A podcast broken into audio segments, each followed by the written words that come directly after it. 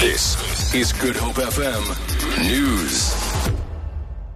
Good afternoon. The DA's Western Cape leader, Patricia de Lille, has been re elected to another term as Cape Town mayor during an inaugural council meeting today.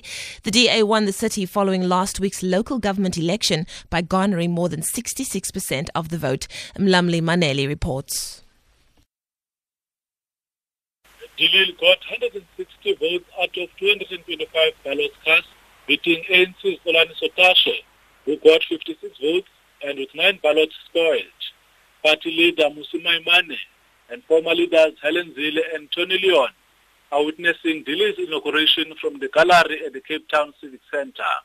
Speaking at the event, has thanked the voters for giving the DA another mandate to run the city for another five-year term. Meanwhile, the party is in coalition talks with other small parties in at least seven municipalities in the province where it failed to get a clear majority. I'm Mlamli Maneli for SABC News in Cape Town Civic Centre.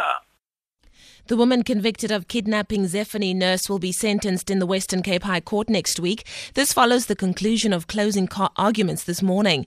The 52 year old Lavender Hill woman was convicted on three charges, including kidnapping, fraud, and contravening the Children's Act.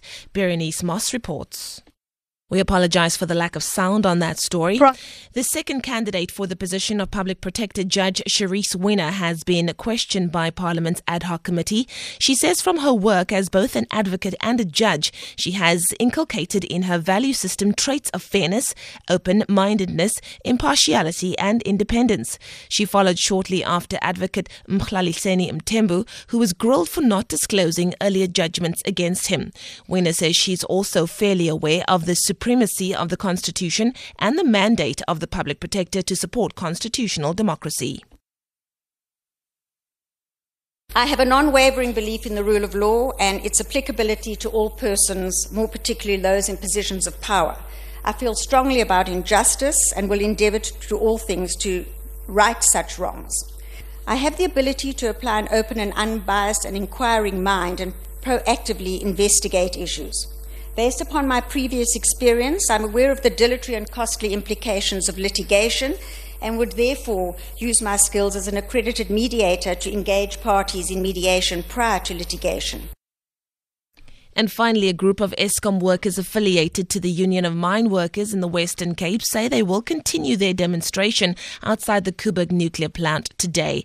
The group began their protest yesterday. The union's regional treasurer, Simpiwe Tafeni, says about 100 of its members were demonstrating outside the electricity plant. He says they are calling for a salary increase of between 8.5 and 10%, but Eskom is offering 7% at the moment. For Good Hope FM News, I'm Leanne Williams.